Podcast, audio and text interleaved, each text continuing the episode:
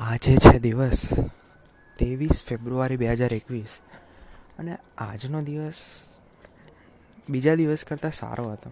કેમ કે આજે એટલું બધું બોર્ડમ ફીલ નહોતું થતું. બટ આજે હું સવારે ઉઠ્યો નવ વાગે. આપણે ઉઠવાનો ટાઈમ આખો ચેન્જ જ થઈ ગયો છે. આપણે શેડ્યુલ પ્રમાણે તો ચાલતા જ નથી. કેમ કે જો શેડ્યુલ તમને ના ના ગમતું હોય, એટલે કે મારે થતું હતું શું શેડ્યુલમાં કે હવે હું ઉઠી તો જાઉં છ વાગે, બરાબર? અને રાતે કેટલા વાગે ઊંઘવાનું? તો દસ કાં તો અગિયાર વાગે. બટ થતું હતું એવું કે બપોરનો જે ટાઈમ હોય ને, ખાધા પછીનો, એ મારા માટે એટલો હાર્ડ હોતો હતો ને, એટલે મને એટલી ઊંઘ આવે ને ખાધા પછી, કારણ કે ખાવાનું બહુ જ હેવી હોય. ખબર ને? ગુજરાતી ખાવાનું એટલે ખૂબ જ હેવી અને બપોરને તો ખાવાનું હેવી જ બનાવે. ઘરના લોકો, મમ્મી ખાસ કરીને. એટલે એ હેવી ખાવાને લીધે એટલી બધી ઊંઘ આવે ને, ભલે તમે થોડુંક ખાઓ બટ ઊંઘ તો આવે જ તમને. એટલે એ ટાઈમ ખૂબ જ અઘરો હતો તમારી માટે. એટલે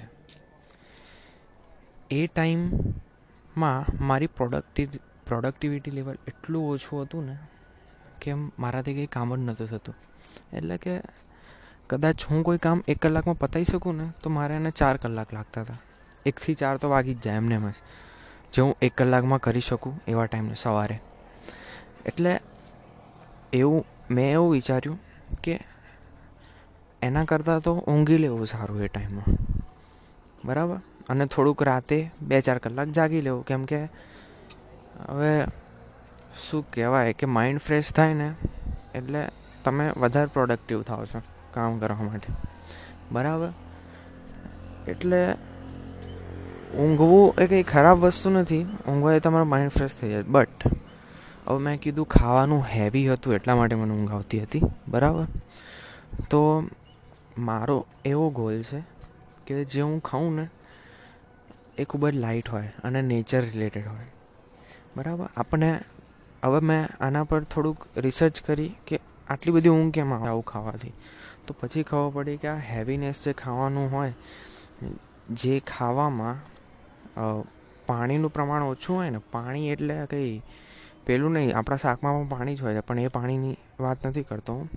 જેમ કે હું ફ્રૂટ્સની વાત કરું તો ફ્રૂટ્સમાં જે વોટર હોય, એ વોટર નથી હોતું બટ એન્ઝાઇમ્સ હોય છે.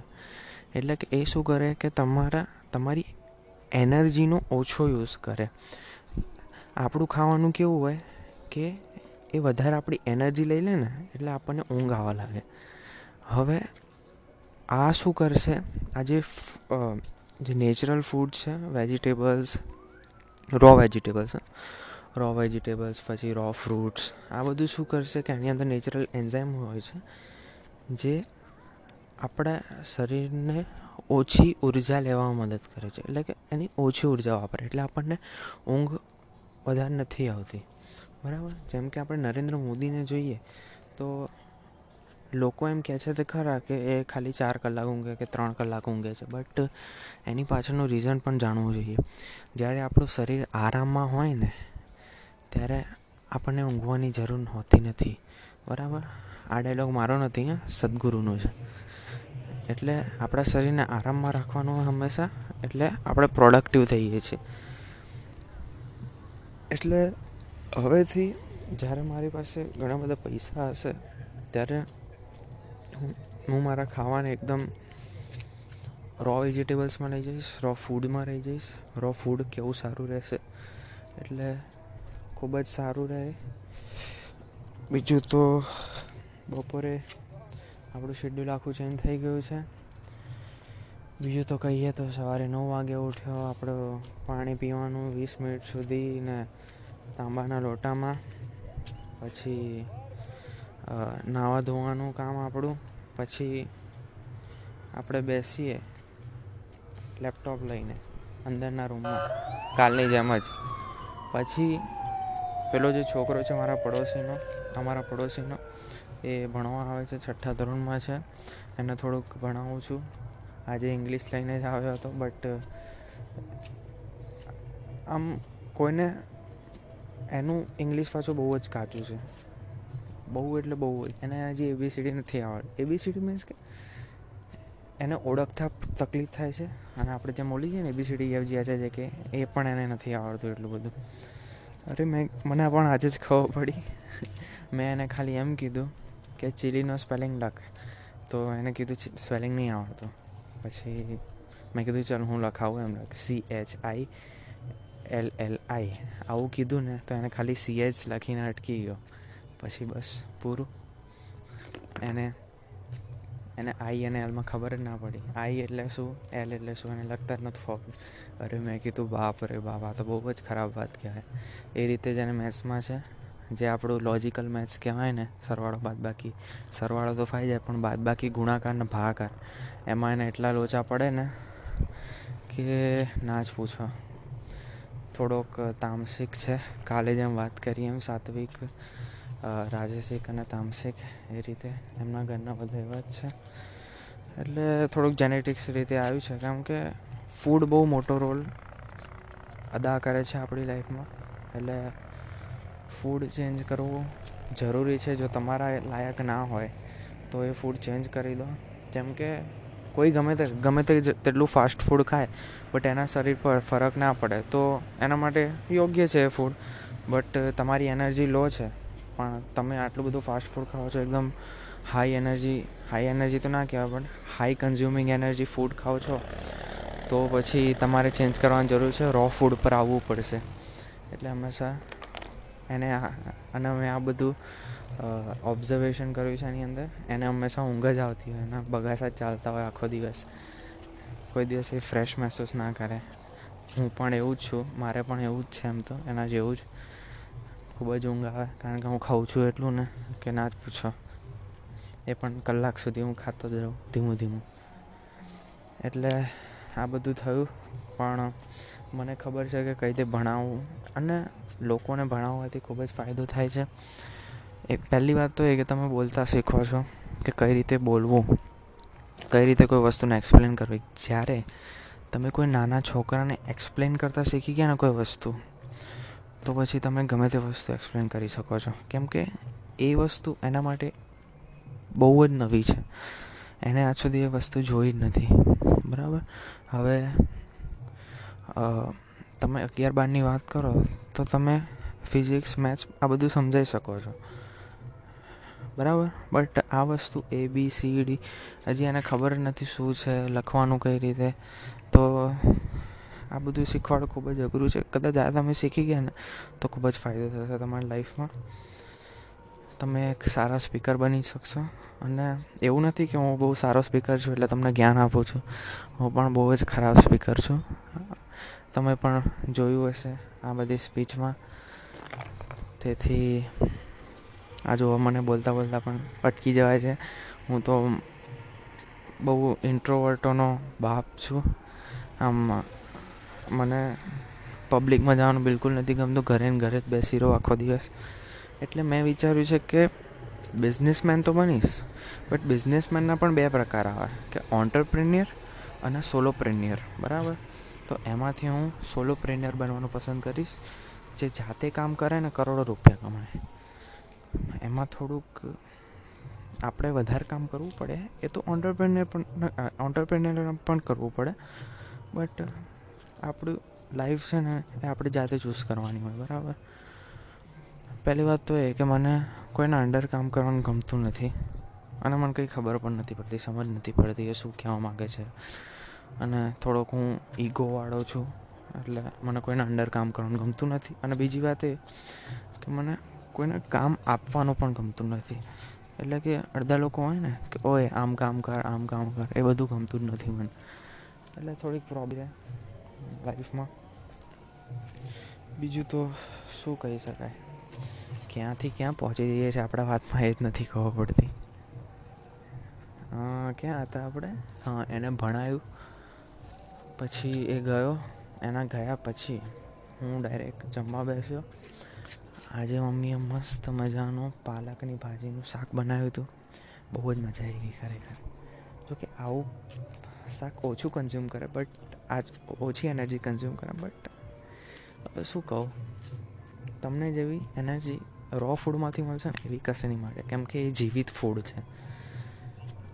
તમે જ્યારે કોઈ ફૂડને બાળી નાખો ને, એટલે એની અંદર જે ન્યુટ્રિયન્ટ્સ હોય ને, એ બધા થોડાક ઓછા થઈ જાય. એવું થાય છે. બરાબર? એટલે આપણે રો ફૂડ ખાવું જોઈએ. ખવાય તો જ કંઈક લાઈફમાં કરવું હોય તો. પછી બીજું તો શું કહું? એનાથી માઇન્ડ પણ શાંત રહે છે. આજે તો મેં કીધું ને કે પાલકની ભાજીનું શાક ખાધું, પાલકની ભાજીનું શાક અને રોટલી. એના પછી છાશ પીધી, મમ્મીએ બનાવી હતી, એટલે મજા આવી ગઈ ખૂબ જ. આપણે છાશના તો દીવાના છીએ. જેટલી પીવા આપે એટલી પી લઈએ. પછી એના પછી હું થોડી આ લેપટોપ લઈને બેઠો. પછી તો ઊંઘી જ ગયો આપણું દરરોજનું રૂટીન પછી ડાયરેક્ટ ચાર વાગે ઉઠ્યો. ચાર વાગે તો ખાલી આંખો ખુલે. બેડ પરથી તો ઊભો થઉં હું સાડા ચારે. કેમ કે હું પણ તામસિકતાનો શિકાર છું. એવું નહીં કે તામસિકતાથી તમે જીતી ના શકો. બટ થોડુંક વિલ પાવરનો કામ છે. મારી અંદર એમ તો સારી વિલ પાવર છે બચપનથી. પણ એ શરીરના માધ્યમ પર છે. એટલે કદાચ હું માગું ને, તો હું ત્રણ મહિનાની અંદર એકદમ ખેખલી થઈને બતાવું. એવું છે. એટલે કે મારું વજન એકદમ ઉતારીને બતાવું એમ. એટલે થોડીક બિલ પાવાનું કામ છે, બટ ચાલે, ચાલતું રહે તો. અને તમે એવું ના સમજતા કે આ મેં છે ને આ પોડકાસ્ટ કે ચેનલ કોઈ જ્ઞાન આપવા માટે બનાવ્યું છે, એવું કંઈ નથી. ખાલી હું પોતાની સાથે અડધો કલાક કે દસ મિનિટ વિતાવી શકું એટલા માટે જ બનાવ્યું છે, બીજું કંઈ નહીં. એટલે એવું તો બિલકુલ ના સમજતા. હું એમને મારા વિચારો જે આવે એ ખાલી બોલવા માગું છું, કેમ કે બોલી નથી શકતો હું. ખબર છે તમને ઇન્ટ્રોવર્ટ છું. પછી તો ઉઠ્યો, પછી આપણે ચાર પાંચ ગ્લાસ, ચાર પાંચ તો નહીં, પણ ત્રણ ગ્લાસ તો ખરા જ પાણી પી લીધું. દરરોજનું રૂટીન પછી લેપટોપ સી ગયા આપણું કામ કરવા, મસ્ત મજાનું. રિએક્ટ નેટિવ તમને ખબર છે પ્રોજેક્ટનું કામ. શીખવાનું છે આમ તો. મને આટલું બધું આવડતું નથી. પતાવવું તો પડશે જ. આજે કઈ તારીખ કીધી મેં તમને? ત્રેવીસ તારીખ. કાલે ચોવીસ અને પચીસ. પચીસ તારીખની રાત સુધીમાં મારે જસ્ટ ટુ સોરી હું પ્રોજેક્ટનું નામ તો નહીં લઈ શકું. બટ મારે ચાર વ્યૂ બનાવવાના છે. એમાંથી એક વ્યૂ હું તૈયાર કરીને રહીશ પચીસ તારીખ સુધીમાં. પછી બીજા એક આવડી ગયું ને પછી તો બીજું આરામથી આવડી જશે. પછી તો, પછી પાંચ કે કેટલા વાગે? સાડા પાંચે કદાચ. પાંચ કે સાડા પાંચે હું આપણો પૌવાવાળો નાસ્તો કરવા બેઠા, મમ્મીએ મસ્ત બનાવેલો. મજા આવી ગઈ ખૂબ જ. પછી તો, પછી મારો એક ફ્રેન્ડ આવ્યો. નાનો છે. એટલે ફ્રેન્ડ એટલે આપણો સ્કૂલનો નહીં. આપણા જે નાના છોકરાવાળા ફ્રેન્ડ હોય ને, નાના છોકરા એકદમ. એવા ફ્રેન્ડ જબરજસ્ત માણસ છે. આઠમામાં છે હજી. એના સાથે ખૂબ જ મજા આવે. નાના છોકરાઓ તો મસ્તી કરો એટલે મજા જ આવે. બસ એની સાથે થોડી મસ્તી કરી. પછી થોડી વાર એને હું જમવા બેસી ગયો. મમ્મીએ બટાકા પૌવા બનાવ્યા હતા. મમ્મીને આજે અગિયારસ છે, એટલે તો કંઈ નહીં ખાય. પણ બટાકા પૌવા બનાવી દીધા. ખૂબ જ સારું કહેવાય. પછી આપણે ખાધા પછી દરરોજ ફ્રૂટ ખાઈએ છીએ. એટલે હોય તો જ ખાઈએ, ના હોય તો પછી જવા દઈએ. ફ્રૂટમાં આજે દ્રાક્ષ નથી, કાલની જેમ. એટલે આજે ખાધી નારંગી. નારંગી બહુ જ નાની હતી, બેડ પણ થોડો ખરાબ કર્યો મેં. એટલે કે નાની હોય તો પેલી ચોટી ચોટીને આવે ને એટલા માટે. પછી તો બેડ ખરાબ કર્યો. કીધું ને થોડોક પૈસા સાફ કરી નાખ્યો ને, તો ભાઈ ગુસ્સે થાય કારણ કે, દરરોજ ઊંઘે છે બેડ ઉપર. પછી થોડી વાર લઈને લેપટોપ લઈને બેઠો. થોડુંક નોટ કર્યું કે મારે શું શું ડિપેન્ડન્સીસ ઇન્સ્ટોલ કરવા જેવી છે મારા પ્રોજેક્ટમાં એ થોડુંક નોટ કર્યું કેમ કે, જો પ્લાનિંગ હોય ને, તો સારું રહે એમ. કેમ કે જે મારું પ્રોજેક્ટ માટે જે હું ફ્રેમવર્ક યુઝ કરું છું ને, એમાં બહુ જ લોચા છે રિએક્ટ નેટિવમાં એક તો કોઈ બરાબર યુઝ નથી થતું ને એવું બધું થાય છે. બધા પેકેજ આવે ને, એ ઇન્સ્ટોલ નથી થતા એટલા માટે. બીજું તો હવે ધાબા પર આવ્યો છું. થોડી વાર. હા, ખાલી એમને મારા દિવસનું રેકોર્ડ કરવા માટે આજનું. બરાબર. દસ અને સોળ થઈ છે હમણાં. બીજું તો કંઈ કહેવા જેવું નથી.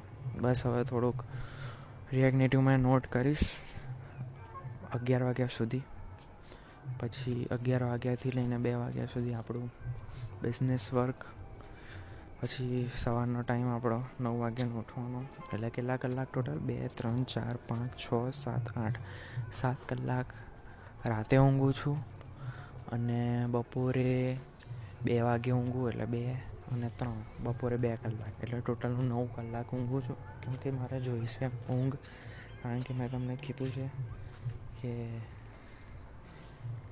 અમીર થવા માટે એક વસ્તુ કરવી પડે છે. અને હું એનો એડિક્ટ હતો પહેલાં ખૂબ જ પહેલાં. ખૂબ જ પહેલાં એટલે એક દોઢેક વર્ષ પહેલાં. અને હજુ એમાંથી રિકવર નથી થયું. એટલે જે એડિક્શનનો જે અસર છે ને, હજી પણ મારી અંદર છે. મારું મગજ હજી ડોપામીન માગે છે કે કારણ કે હું પ્લેઝર એટલું બધું આપતો નથી. એટલે હવે આપવા લાગે છું. સ્ટાર્ટિંગમાં તો હું જરા પણ નહોતો આપતો. હવે તો દરેક વસ્તુમાં મજા કરું. જેમ કે મમ્મી ખાવાનું બનાવે, તો એકદમ એને મન ભરીને ખાઉં છું હું. એટલે કે જેમ એ ખાધા વગર તો કંઈ સારું છે જ નહીં એ રીતે. દરેક ખાવાની વસ્તુને એ રીતે ખાઓ. કેમ કે ગ્રેટિટ્યૂડ ખૂબ જ જરૂરી છે લાઈફમાં જો લાઈફમાં ગ્રેટિટ્યૂડ નહીં હોય ને, તો તમે ક્યારેય ખુશ નહીં રહી શકો. કેમ કે તમારે હંમેશા થેન્કફુલ રહેવાનું ગ્રેટફુલ રહેવાનું જે તમારી પાસે છે એના માટે. એવું નથી કે પછી જે તમે લાઈફમાં જીવો છો એ જ રીતે જીવવાનું. હવે તમારે જો દસ રૂપિયા હોય, તમે દસ રૂપિયા દિવસના કમાતા હોય તો હવે તમે સંતોષ છો. સંતોષ છે બરાબર તમને? કે હું દસ રૂપિયા દિવસના કમાવું છું. બટ તમારું માઇન્ડ દસ રૂપિયા સુધી અટકી ના જવું જોઈએ. તમારું આગળ સુધી વિચારવાનું હોય, તમે થેન્કફુલ તો હોવા જોઈએ કે તમને મળ્યું ભગવાન. ભગવાને તમને આટલું બધું આપ્યું. બટ તમારે આગળ વધવાનો પ્રયત્ન કરવાનો છે. બટ પોતાના માટે નહીં, પણ બીજાના માટે. એટલે કે એક કોટ કહેવાય છે. નીમ કરોલી બાબાને કદાચ તમે ઓળખતા હશો. એમણે કીધું છે money should be help money should be use to help others આવો એક કોટ છે. આ કોટનો મતલબ એવો છે કે આપણે જે મની છે ને, એ હંમેશા બીજાને હેલ્પ કરવા માટે ઉપયોગ કરવી જોઈએ. જેમ કે જેમ કે તમે મોટી મોટી કંપની જોઈ લો, તો એ આટલા બધા પૈસા કઈ રીતે કમાઈ રહી છે? અને એ શું કરે છે તો એમને પૈસા મળે છે. તો પહેલી વાત તો એ કે બીજાની હેલ્પ કરે છે. એટલે કે એમને કોઈ સારી વેલ્યુ આપે છે પ્રોડક્ટ પ્રોવાઈડ કરે છે, બરાબર? એથી આખી ફિલોસોફી જ છે કે તમે જ્યારે હેલ્પ કરશો ને બીજાની, એટલે તમને પૈસા તો આવવાના જ છે. બરાબર? પણ એ પૈસા એ એટલા માટે ના કરો કે તમને કંઈક મળશે. એ સોરી એ હેલ્પ એટલા માટે ના કરો કે તમને કંઈક મળશે. એટલા માટે કરો કે બીજો ખુશ થશે. એટલે જ ભગવદ્ ગીતાની અંદર કહેવાયું છે કે આપણી અંદર પણ ભગવાન છે, બીજાની અંદર પણ ભગવાન છે. એટલે જો તમારે એકચ્યુઅલમાં પૂજા કરવી હોય તો મૂર્તિની પૂજા ના કરો. બટ જે માણસ છે, એમની પૂજા કરો. પૂજા એટલે કે હેલ્પ કરો એમની એમ. હેલ્પ કરશો ને તો એ પૂજા જ કહેવાશે એમ. બરાબર? એટલે હંમેશા money should be use to help others આ કોટને હંમેશા યાદ રાખવો જોઈએ આપણે. હું પણ યાદ રાખું છું. હું મનીનો યુઝ બીજાને હેલ્પ કરવા માટે જ કરવાનો છું. જ્યારે તમે સેલ્ફ સેન્ટ્રિક થઈ ગયા અને પોતાના માટે યુઝ કરવા લાગ્યા ને, તો પછી પૂરું. એટલું યાદ રાખજો. લાઈફ લાઈફમાં પછી ખુશી તો નહીં જ આવે. પૈસા તો નહીં જ આવે, તો સમજે, પણ ખુશી ક્યારે નહીં આવે? સેલ્ફ સેન્ટ્રિક થયા ત્યારે. ચલો, આજનો દિવસ પૂરો થાય છે. વીસ મિનિટ સુધી વાત કરી લીધી. વાત એટલે કે રેકોર્ડિંગ કરી લીધું. ચલો તો ગુડ નાઇટ જય શ્રી કૃષ્ણ.